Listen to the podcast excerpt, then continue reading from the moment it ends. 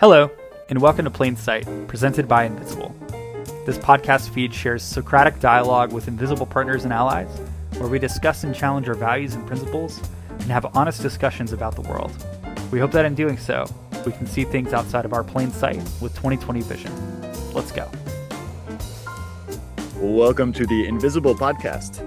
My guest today is Laszlo Mari, and he is the founder at Dakai and their company in the crypto and AI space. So, welcome to the show. How yeah, you doing? everyone. Thank you. Uh, it's it's all good. Yeah. So, Laszlo, uh, crypto AI, what are you guys doing? We build innovative products for some of the largest companies out there. Um, usually, companies and startups come to us when they receive funding or about to receive funding, or when uh, a large company has a new initiative where they don't they might not have the talent in house and needs someone to just crunch it out basically.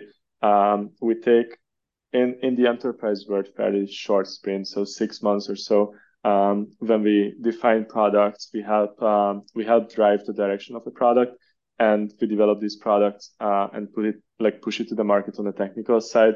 We help with like product ux ui too um, and our core focus is of course uh, the tech itself, making sure that uh, that it's up to date, and we are working with the latest technologies, including AI right now.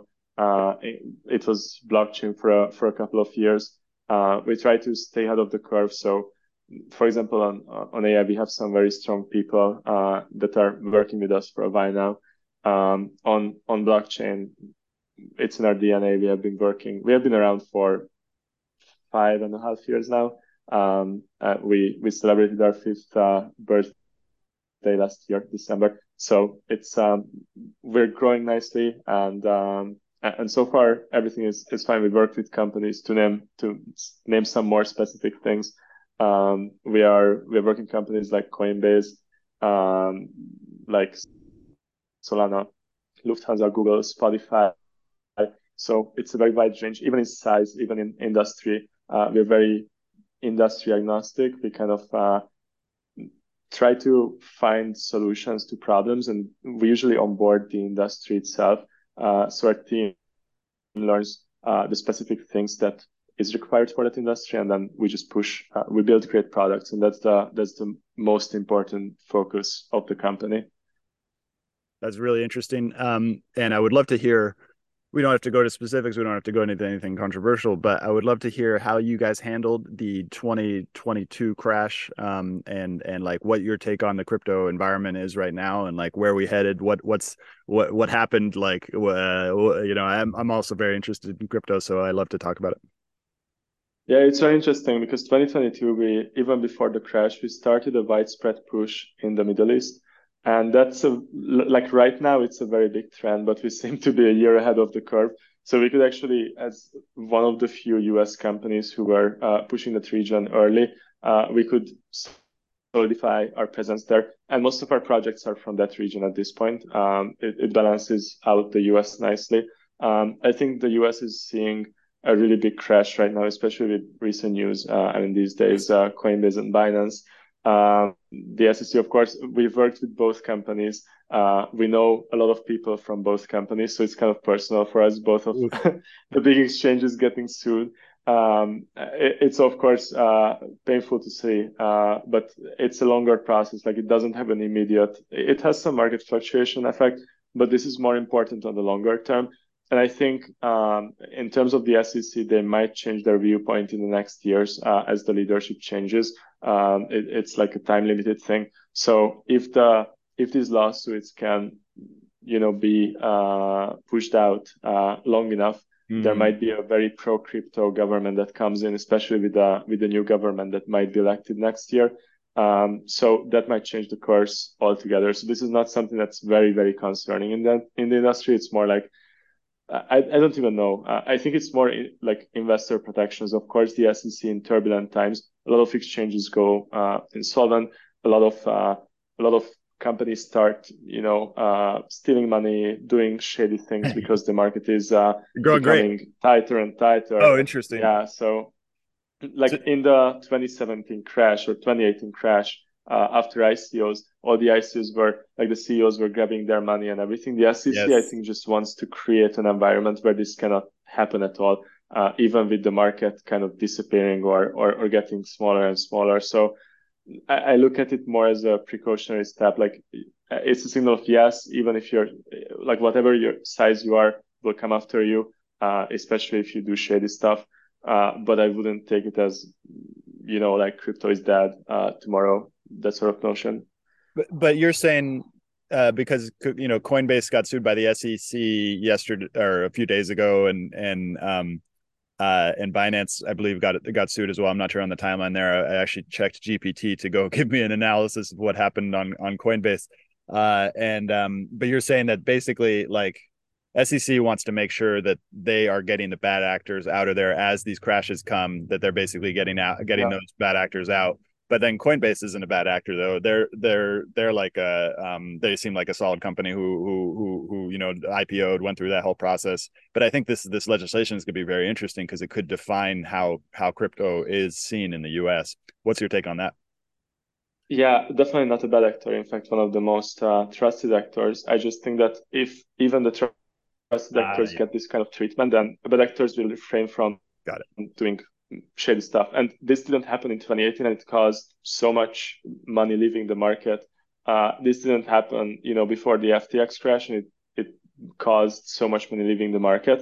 Um, and I think it doesn't help that for S for SEC and and in their position, it's very difficult to actually judge who is a good and who is a bad actor because even if the big oh. four accounting firms try to audit Coinbase or Binance or whoever, they at, at their best intention of both companies because crypto is involved uh, they will get like a 50% auditing done. So the sec just cannot see the full picture because um, there's there's no full picture with crypto fluctuating here and there. Like one one day your balance sheet is that the other day it's that.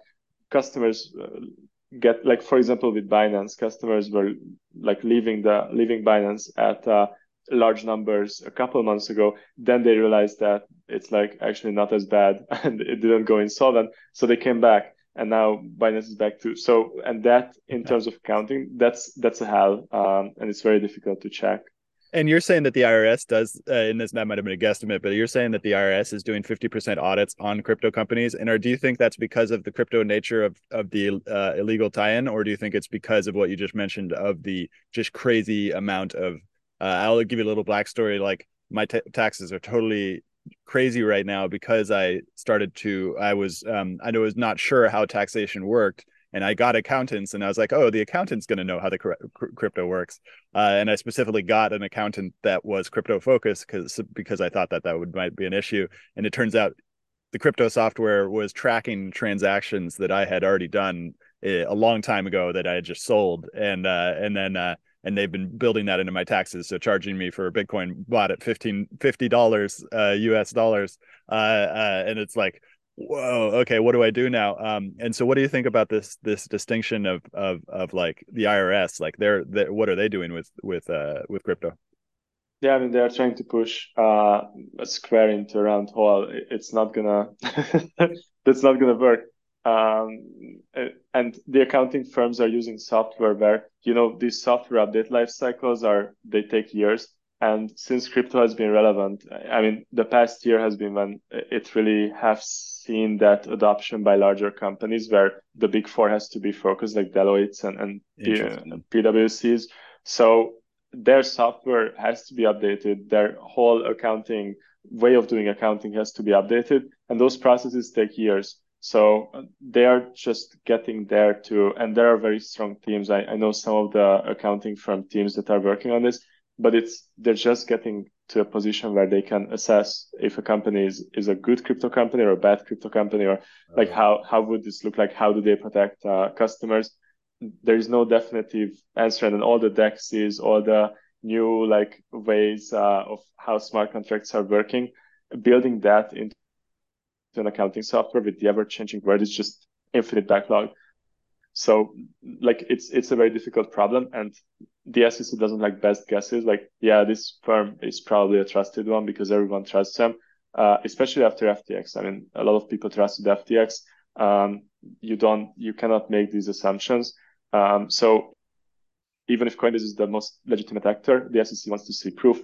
They will sue until they see that proof. Oh, okay. And it's very simple. And then once Coinbase provides that proof, uh, once these accounting practices catch up, um, once they win the lawsuit, probably um, new regulations will be put into place.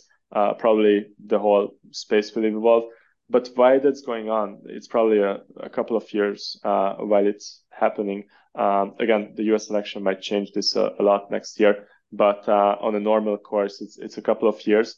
Actually, a lot of the companies are looking at Dubai, at other places, Caribbean, oh. where they just go and set up shop and um, and they can cover a lot of the world. And in crypto, the US is not it, they're a major player, but not a huge, huge player. So it's very global, and companies that don't necessarily need the US, they can set up in Dubai, they can set up in other places, and it's very interesting that when I go to the Middle East, I actually sit down with uh, like US companies and people from the US uh, in, in Dubai and Abu Dhabi. It's just a weird. Uh, uh, I, I got used to it by now, but uh, at first I was like, hey, how how does this work here? talking it's, to the same people that I have been to talking to in New York. It's so interesting. Um, I've been so focused on it for so long, and so it's just like thinking that where we're headed in terms of the U.S. That you know, like there's a lot of debate on whether we're an empire that's still growing. Not many people left in that camp. Uh, an empire that is stasis or an empire that's falling uh, and crypto yeah. specifically uh, is a very interesting thing because crypto promises decentralization. Some crypto promises decentralization, potentially a new future that is very, very different from the past of, of essentially large nation states that are that are very centralized.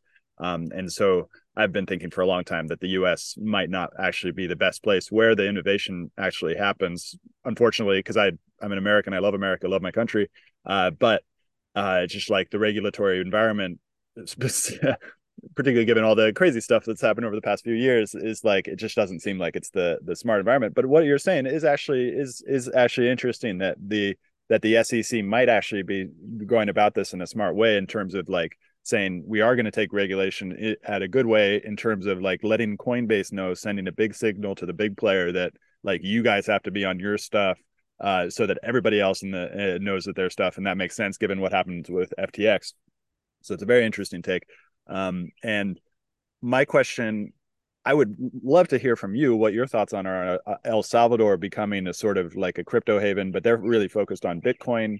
Um, and or do you think Dubai is going to be the place? Do you think Singapore is going to be the place? Do you think Switzerland's going to be the place? Where or is it going to be uh, a decentralized virtual place that has a lot of different jurisdictions that kind of create the support yeah. for this? What do you think about that?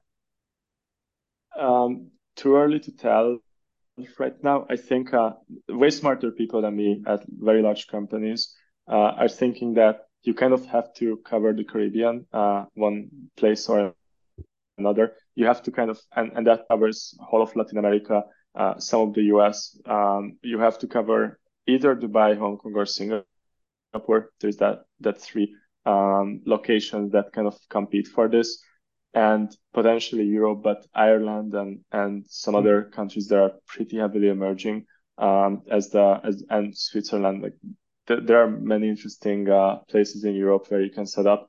Um, but yeah, there is there are these three locations as a global crypto company that you have to cover, and as a startup, either of them is fine. Uh, really, the US is what you need to avoid right now, while it's so turbulent. Um, and later, I mean, of course, once things clear up, uh, I would still suggest, you know, founding companies in the US.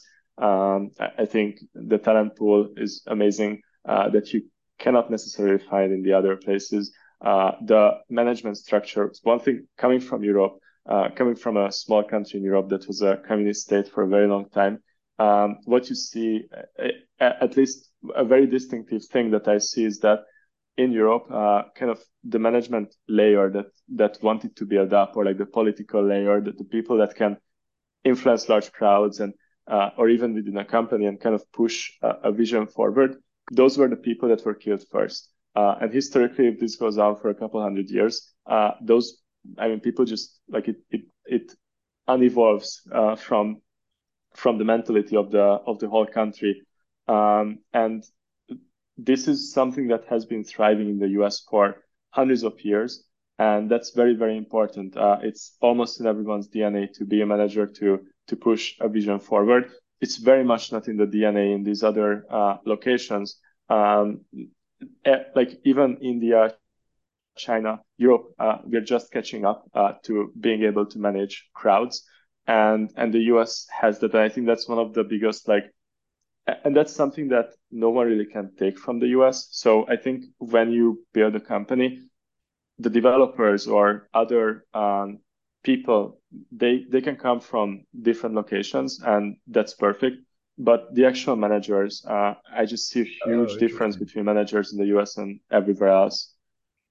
That is a very interesting point, uh, and it and it goes so interestingly into some kind of deeper philosophical questions um, because you know we we talk about development, we talk about modernity, United States uh, and Europe, but United States really really nailed the um, kind of modernity side of work, uh, management. You know, people like Henry Ford really really figured out some excellent yeah. ways to to manage.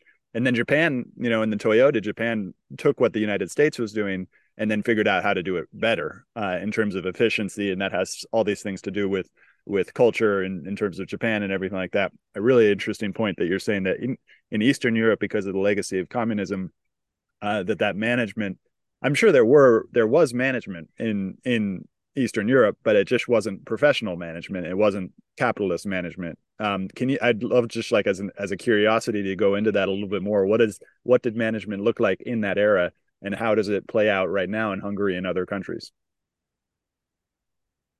Yeah, I mean, it it really wasn't like if you try to be an entrepreneur, uh, you will you would get prison and stuff like if because that went directly against the communist like uh-huh. thinking.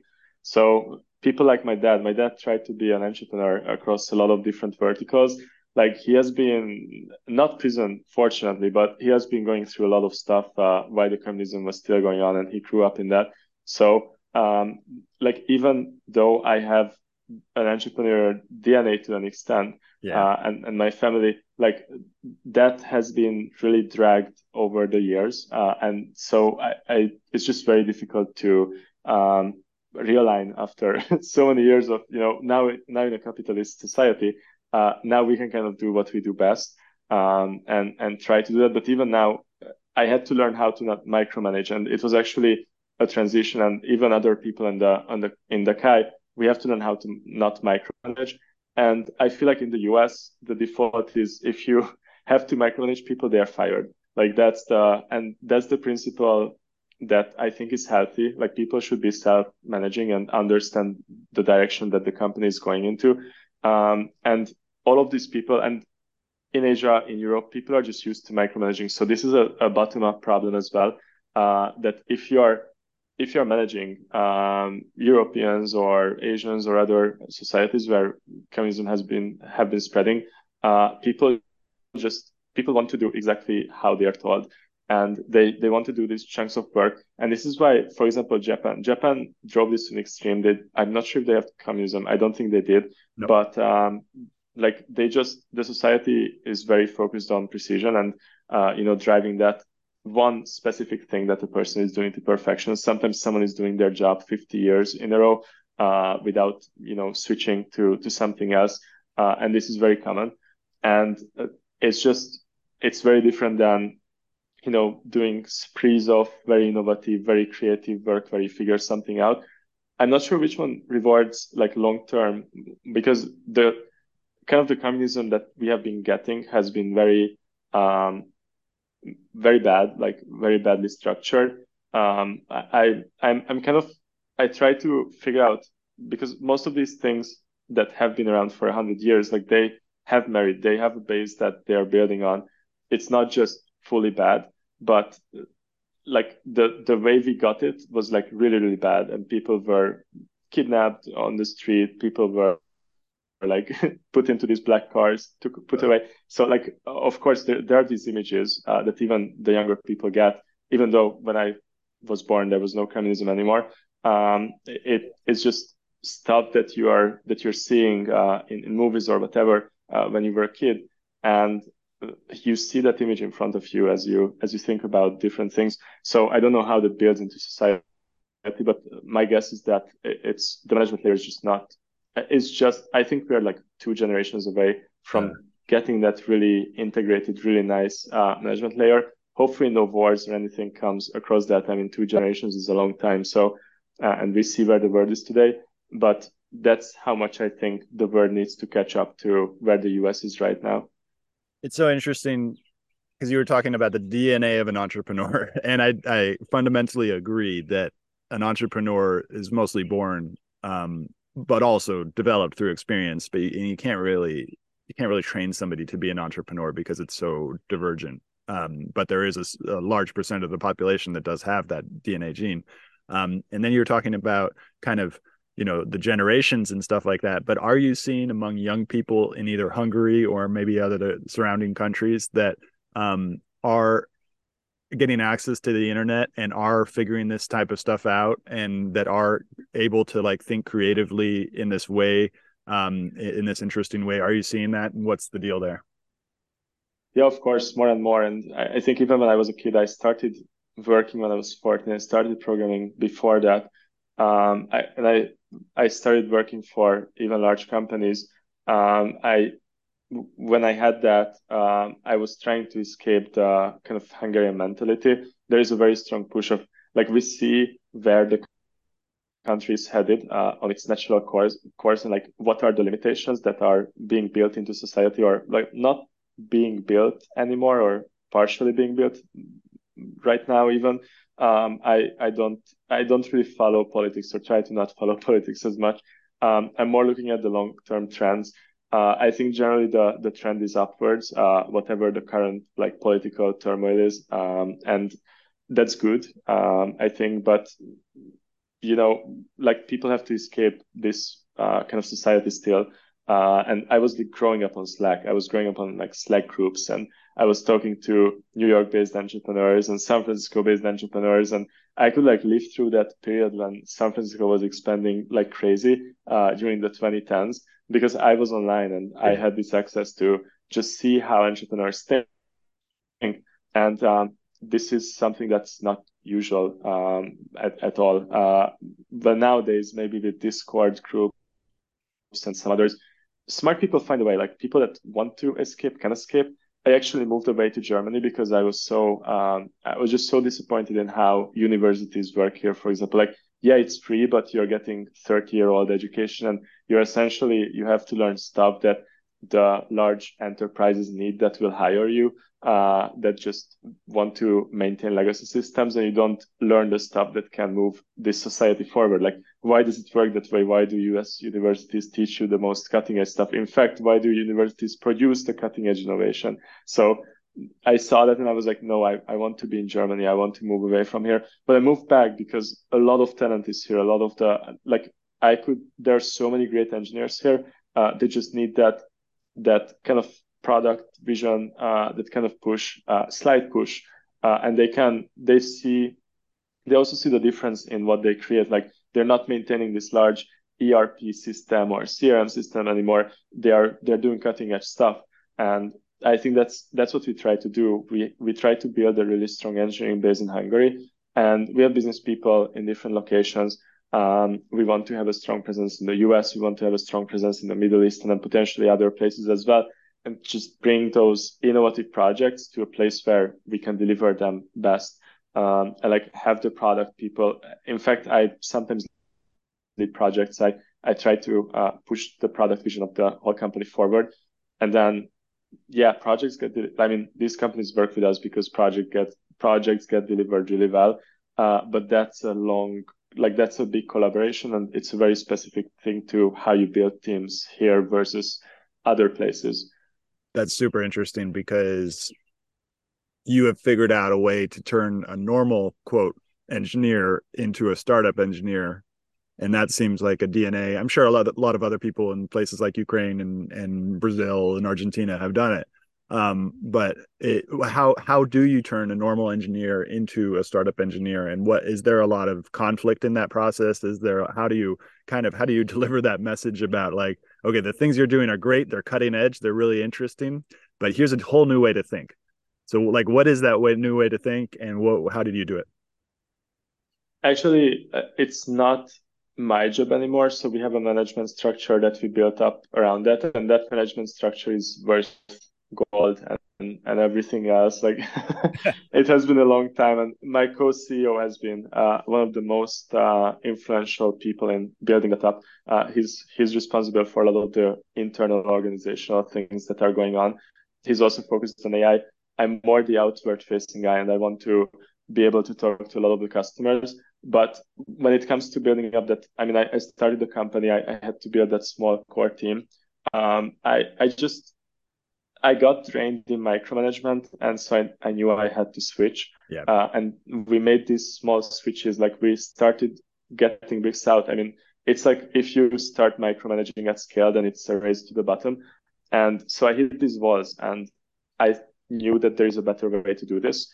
I was looking outward i was reading books i was i was reading like management books sales books coaching books there was like great ceo within or, or something else or uh, i'm not even sure what the what the names of the books are anymore but trillion dollar coach yeah so that one is a very good example uh, the coach of uh, google's founders and and some other very important people in silicon valley um, they kind of i think it was one of the google co-founders who wrote that book um, Eric Schmidt potentially. I don't want to really like misfire with that, but um, but yeah, like that really opened my eye.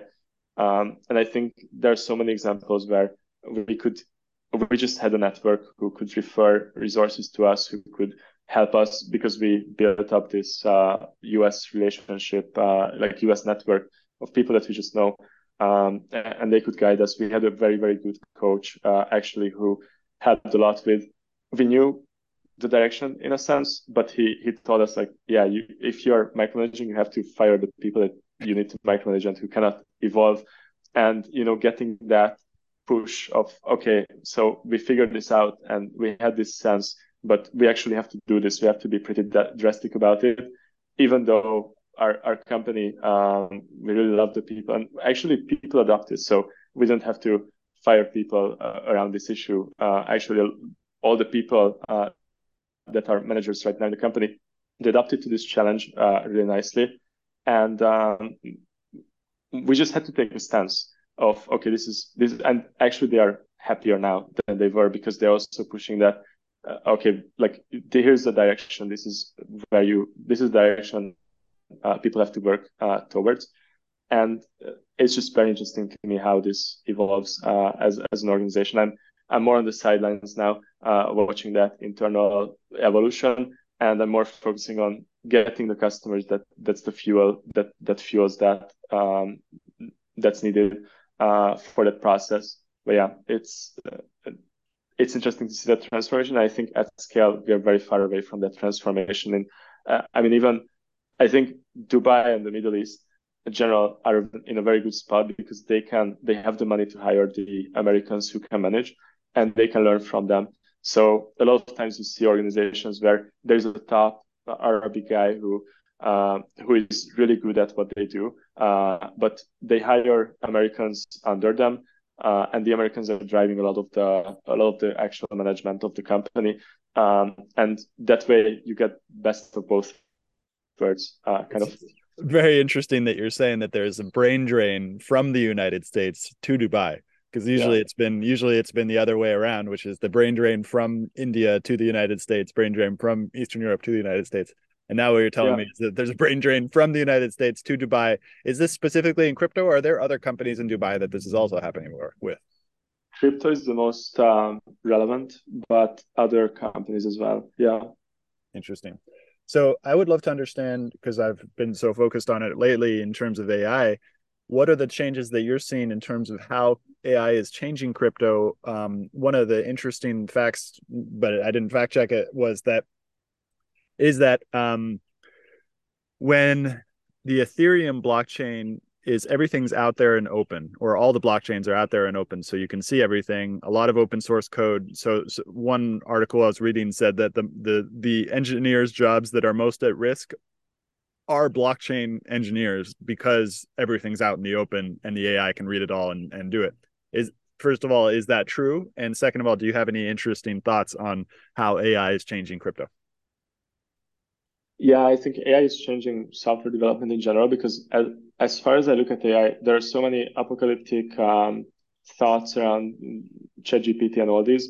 The way I look at it is it doesn't have a direction. It's a it's a translation layer between code and humans. So end of the day, it calls APIs. I mean, ChatGPT plugins and all of them, they call APIs, but you can talk to them. Mm-hmm. So there is no like application needed in between, uh, which has been the translation layer between the like database and the and the human.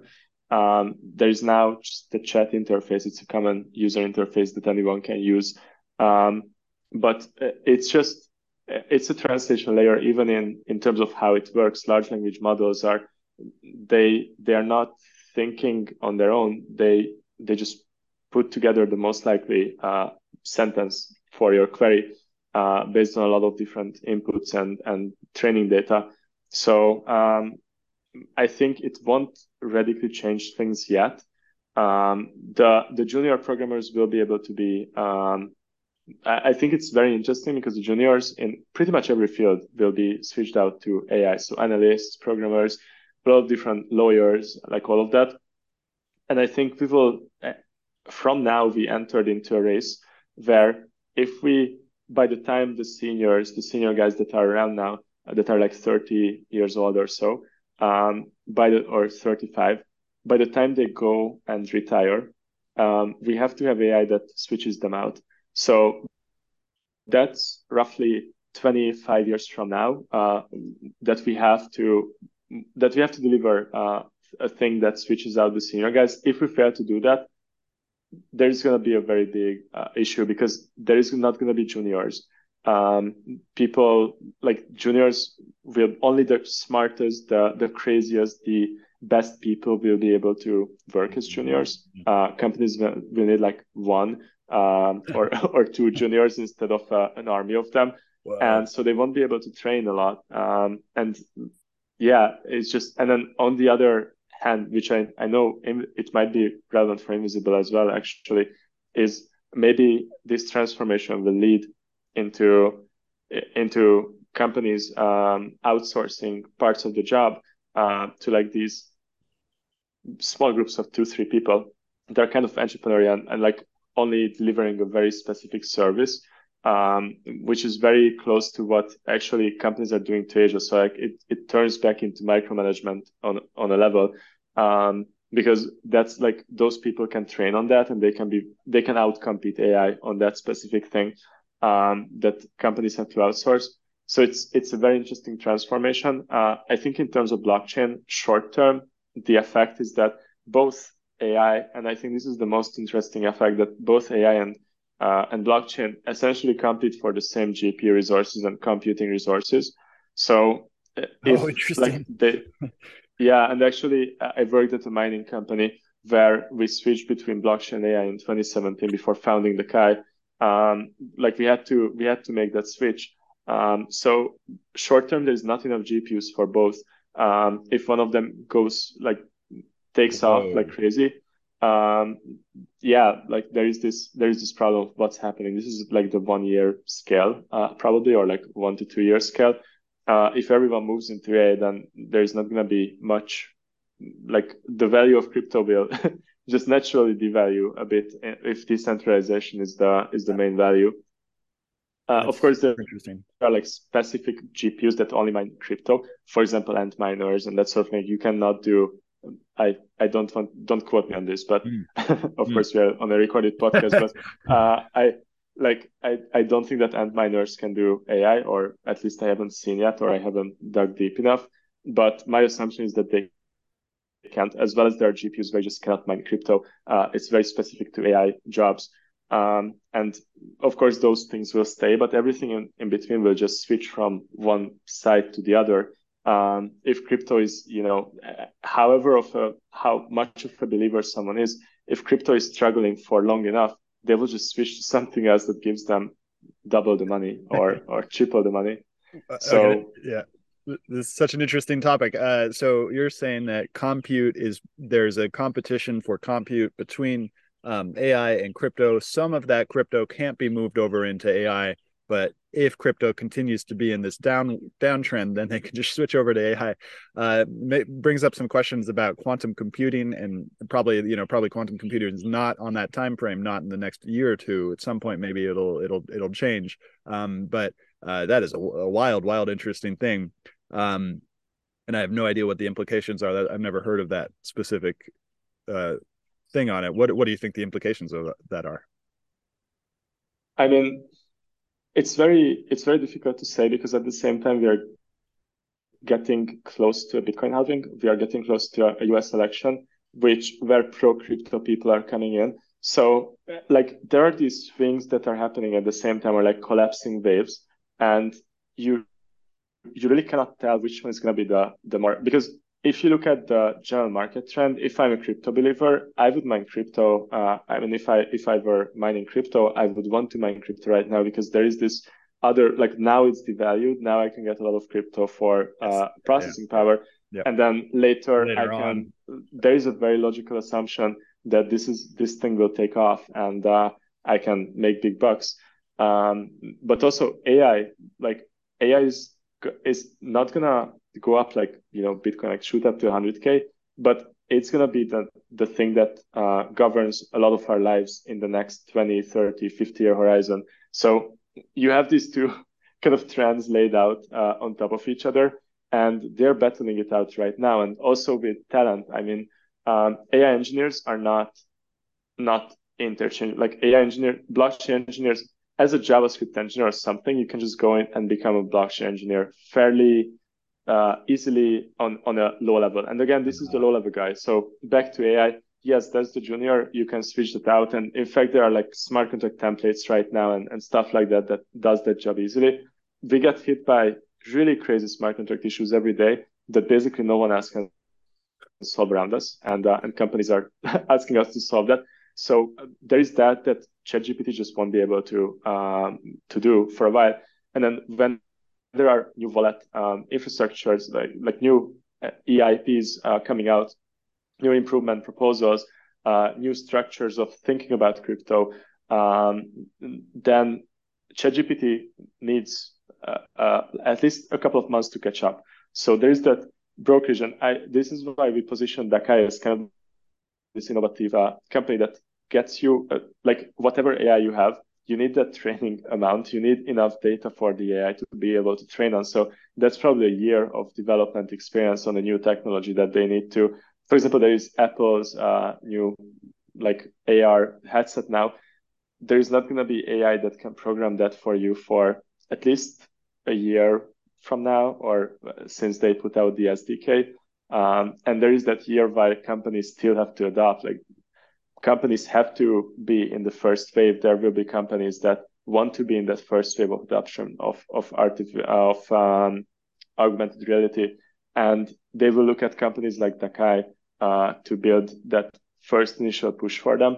Um, but yeah, like it's that time frame is also as training data becomes more available, as machines can think more deeply. Um, this will shorten but I think we hit a plateau with LLMs for a for a bit right now, uh, and then probably it will continue. Like it will slowly rise. We will see some crazy uh, things emerging in terms of visual stuff, but in terms of how LLMs work, uh, the model itself, um, like in training data, now actually uh, companies these are making models which use less training data to get to the same place. Yes. Um, yeah. As for example, Facebook Llama, and not necessarily pushing more training data on top of uh, their models.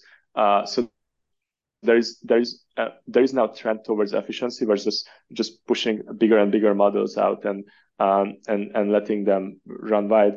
Um, so there there are so many trends that are kind of collapsing in the next yes. one to two years. I think it's a great time to be alive. uh, it, it's going to be so wild. Uh, uh, and so we got about five minutes left. Uh, the thing you mentioned though about the compute, the competition for compute, um, which is a great name for a podcast or a t- article or something like that. Uh, the competition for compute is going to be maybe not so like because the AI companies, what you just said about the models not going over efficiency, because maybe the model's already big enough. Like maybe we've already reached the point where OpenAI spends I think ten billion dollars. I can't remember the actual number. Some huge amount of money they they the, to train that initial um, LLM, and you know they're uh, got the five on the way. But maybe that's that has already reached the point at which the compute or has already been done, and then you know somebody like as you said, the Llama model can just be taken and open sourced and like like like and then the compute goes away, right? Yeah, but there are a couple of pieces in that, and and this is something where kind of most uh, podcasts or media that focuses on on large language models kind of stop.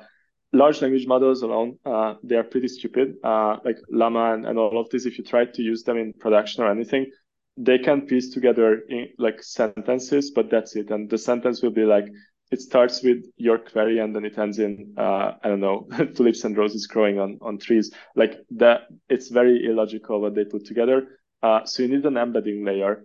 Kind of that's the executive layer that uh, that pushes the large like that's what you're actually communicating with. And for example, that that embedding layer you can define to read um, you know PDFs. You can define to do different things, and that embedding layer will just take like go from um, basically take your input, uh, get your stuff from a database from from its data, and then it will just give you comprehensible an answer in a comprehensible form uh, with with Llama or, or something.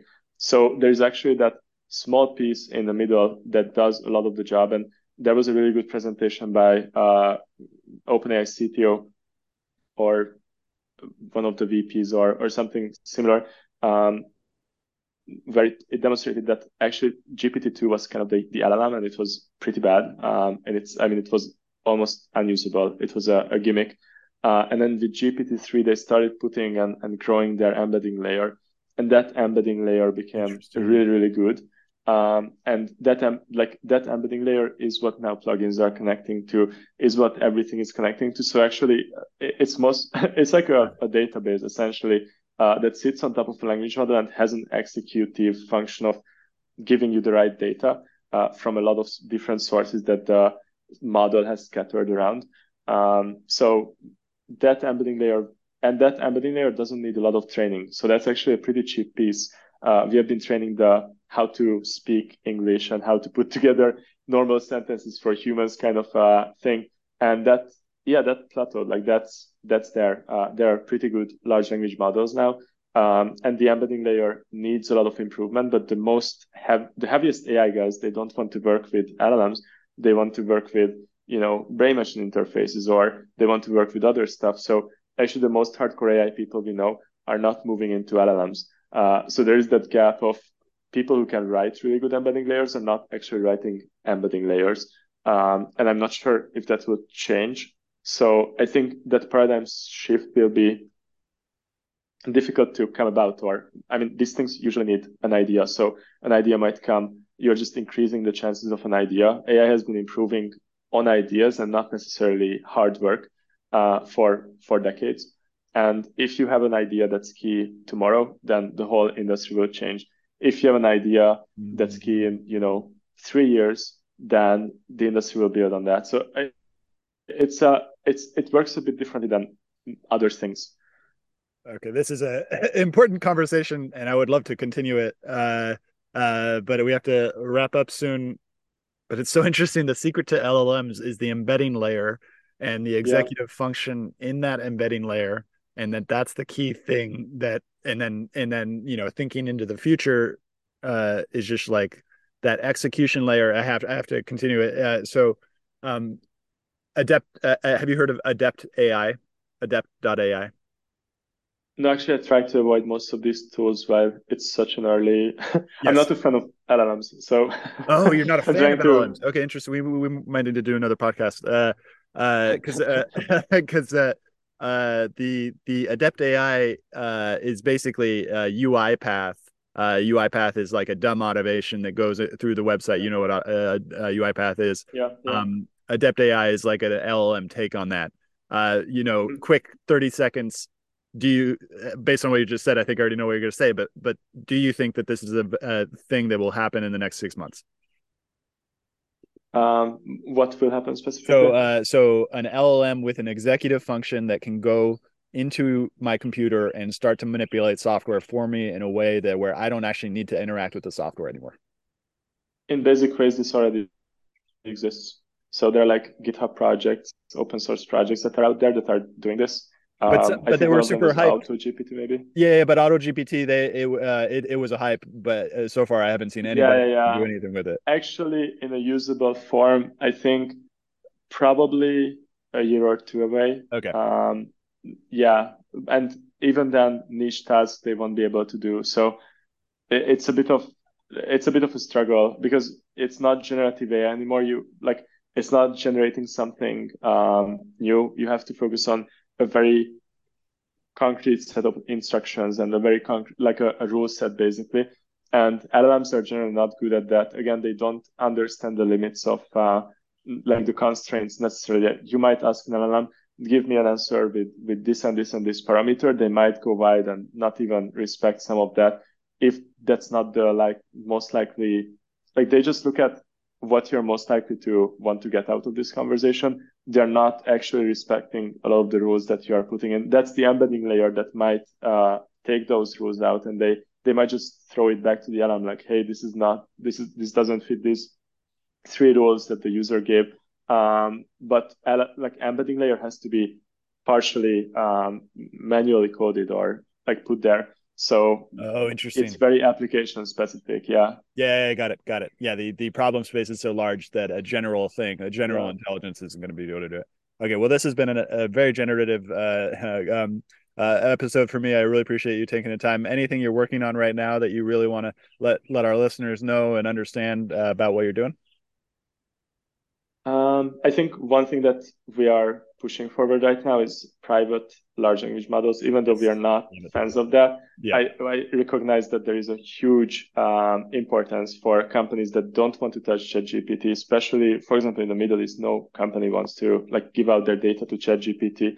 Um, and on-prem large language model solutions is something that I guess Dakai will eventually uh, do as a as one of the business lines. Do you have a Twitter that uh, people can follow you at? It's uh, my name and then Alam. Uh, it's Laszlo Alam uh, with an S and Z in the in the middle. Um, I'll put it in the show. Yeah, notes. that's that's my Twitter. Awesome. Thank you, Laszlo. Awesome. Hey, thanks for tuning into Plain Sight, presented by Invisible. If you liked what you heard, be sure to hit the subscribe button and consider sharing with your network.